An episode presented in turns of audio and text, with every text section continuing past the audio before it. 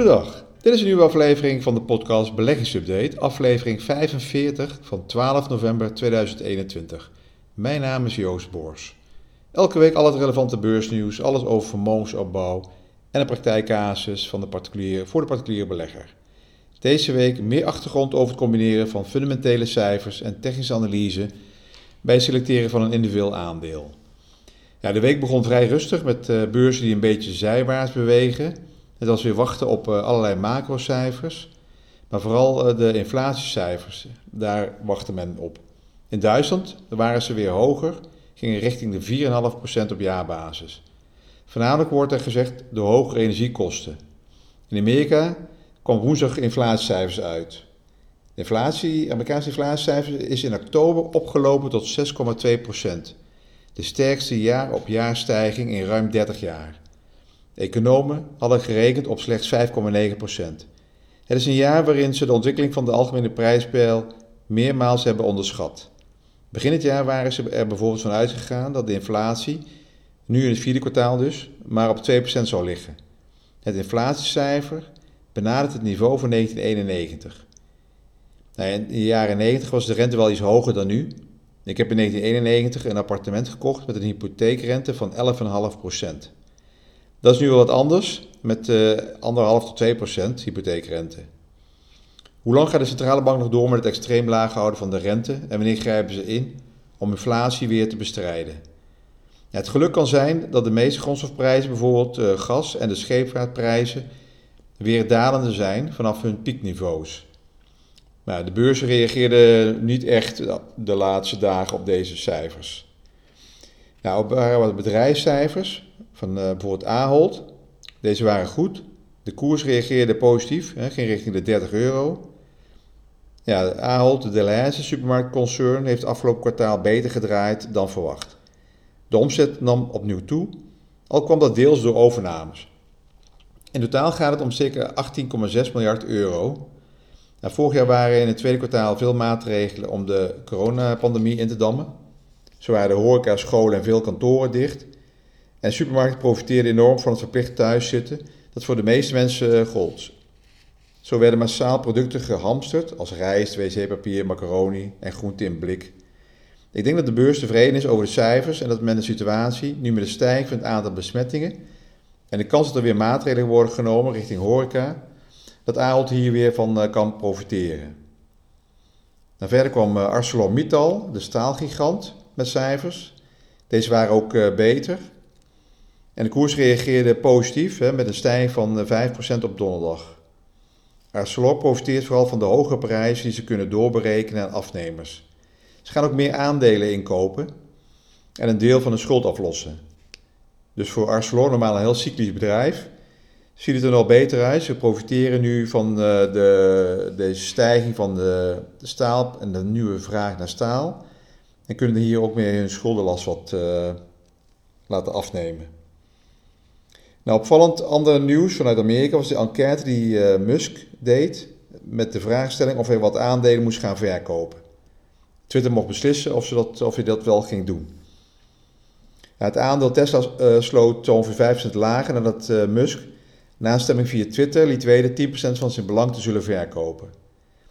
Per saldo is Elon door de koersdaling zo'n 60 miljard minder rijk. Ja, wie geeft er nu nou een paar miljard meer of minder? De koers is even onder die 1000 eh, dollar gedaald. Dat was eventjes zo'n kleine 14% correctie op de sterke stijging van de laatste maand. Maar volgens een onafhankelijk onderzoeksbedrijf uh, New Constructs moet Tesla om de huidige waardering te rechtvaardigen in 2030 maar liefst 118% van de complete elektriciteitsautomarkt in handen hebben en moeten de winstmarges beter worden dan die van Apple. De Tesla-fans zijn juist van mening dat Tesla in de toekomst ook veel omzet gaat genereren in andere industrieën, zoals zonne-energie en energieopslag. Maar dan nog is een waardering van 133 keer de verwachte winst aan de extreme kant. Het is daarom niet vreemd dat beleggers redenen aangrijpen om winst te nemen op het aandeel Tesla. Misschien krijgt uh, Musk wel weer die autoriteit op zijn dak, omdat hij in september als groot aandeelhouder reeds bij, uh, bij de beursinstanties heeft aangegeven dat hij 10% van zijn belang gaat verkopen. Dit was half september. Dus die enquête via Twitter was eigenlijk weer een onzin, meer voor de bühne of marktmanipulatie. Maar ja, dat mogen de autoriteiten weer gaan uitzoeken. Nou, verder was de, de bitcoin ook weer gestegen naar een nieuw record. Aangenomen wordt dat cryptocurrencies gebruikt worden als bescherming tegen inflatie in een beleggingsportefeuille. Nou, dit was vroeger dus uh, voor goud, maar ja, nu is het, uh, zijn het de cryptocurrencies.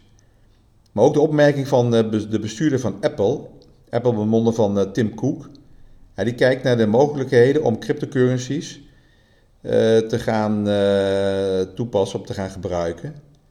Tim heeft zelf een deel van zijn privébeleggingen ingeruild voor cryptocurrencies.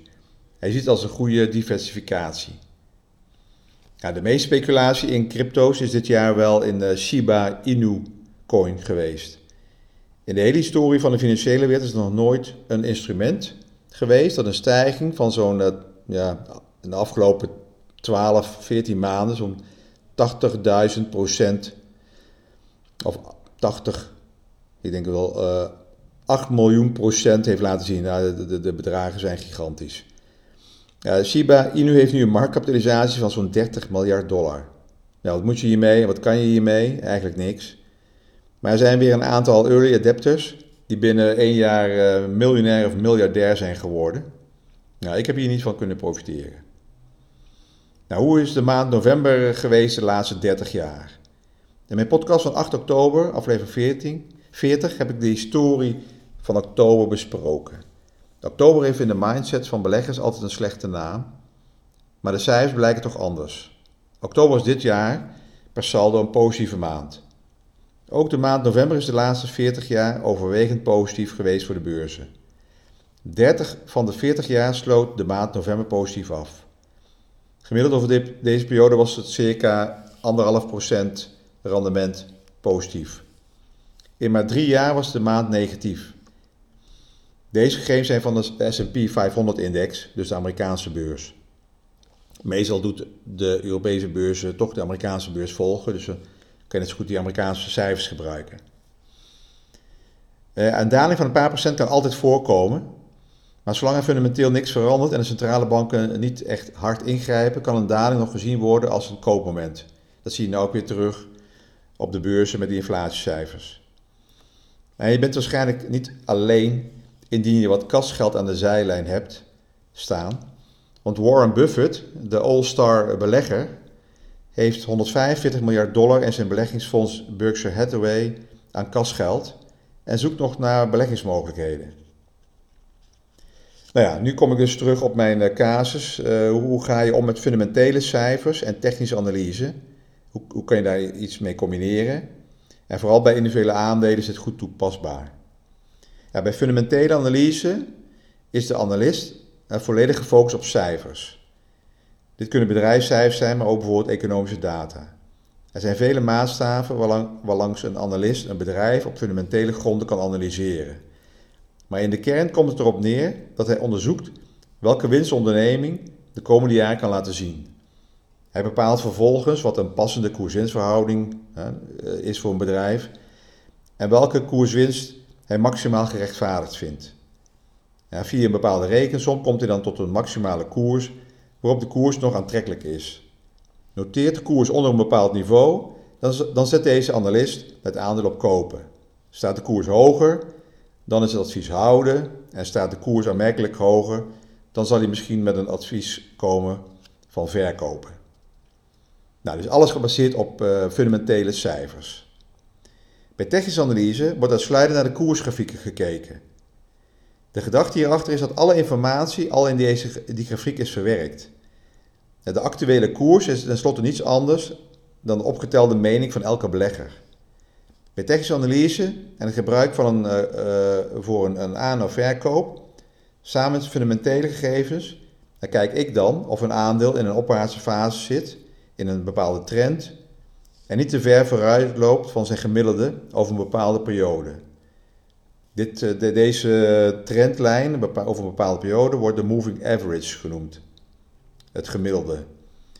Daarnaast ook of indicatoren een korte termijn overdreven uh, gekocht zijn, of een aandeel overdreven gekocht is in een bepaalde periode.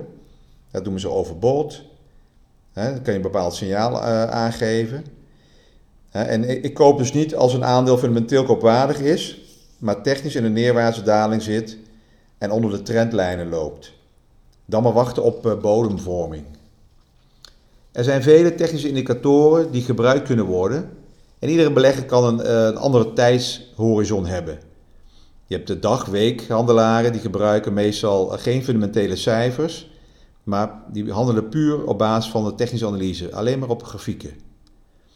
Een echte lange termijn belegger die niet actief is, zal uh, eigenlijk misschien weinig met technische analyse doen en zich puur baseren op zijn eigen beleggingshorizon en op fundamentele gegevens.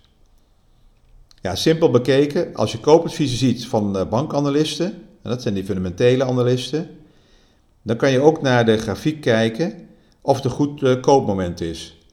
Als fundamenteel een uh, koopadvies samenvalt met een positief technische grafiek, dan heb je twee keer eigenlijk een groen licht. Dus dan kunnen ze elkaar versterken, hè, zijn complementair. Er zijn verschillende uh, platformen die technische signalen geven voor Nederlandse en andere internationale aandelen. Zo kan je bij, als je het financieel dagblad hebt, als je die online toegang hebt, dan geeft het FD online ook bij, bij analyse, dat is onder het kopje beurs, daar kan je verschillende dingen vinden. Die geven dan 20 daags gemiddelde en overbold indicatoren aan. Dat is de RSI. Nou, over technische analyse kan je nog uh, 10 podcasts mee vullen en heel veel boeken over lezen. Het is erg technisch en het erg technisch maken, maar ik laat het dus hierbij. Op Instagram heb ik twee grafieken laten zien van bedrijven waar wij dagelijks gebruik van maken. Hier kan je dan misschien heel simpel zeggen: als je elke dag googelt en coffee to go bestelt, dan kan je misschien ook elke maand wat geld investeren in aandelen van uh, Google, hè, dus Alphabet, en Starbucks. Maar je had ook nog uh, McDonald's bij kunnen plaatsen. Deze grafieken van deze drie bedrijven laat al tien jaar lang een stijgende lijn zien. Soms met wat dalingen ertussen, maar dat, dat, dat, heb je altijd met aandelen. gaat nooit in één rechte lijn omhoog. Er zijn wat dalingen ertussen, maar per saldo stijgend. Als je dat van Starbucks ziet, dan denk je van nou, had ik dat geld van de, die dure koffie maar uh, elke maand geïnvesteerd in dat aandeel, afgelopen tien jaar, dan had ik heel wat koffie gratis kunnen krijgen. Dus geen coffee to go bij Starbucks, maar het geld investeren in deze consumentengoederen en bedrijven die, waar je dus elke dag gebruik van maakt. Hè. Je, je googelt elke dag. Nou, dat, doet, uh, dat doen uh, miljarden mensen die googelen. Dus dan zie je ook dat Alphabet, nou, dat is de moedermaatschappij van Google, daarvan profiteert. Nou, dat, dit was het dan even voor deze week. Dank voor het luisteren. Ja, alles op basis van mijn persoonlijke visie en openbare informatie. Dat is geen direct beleggingsadvies. Tot de volgende week.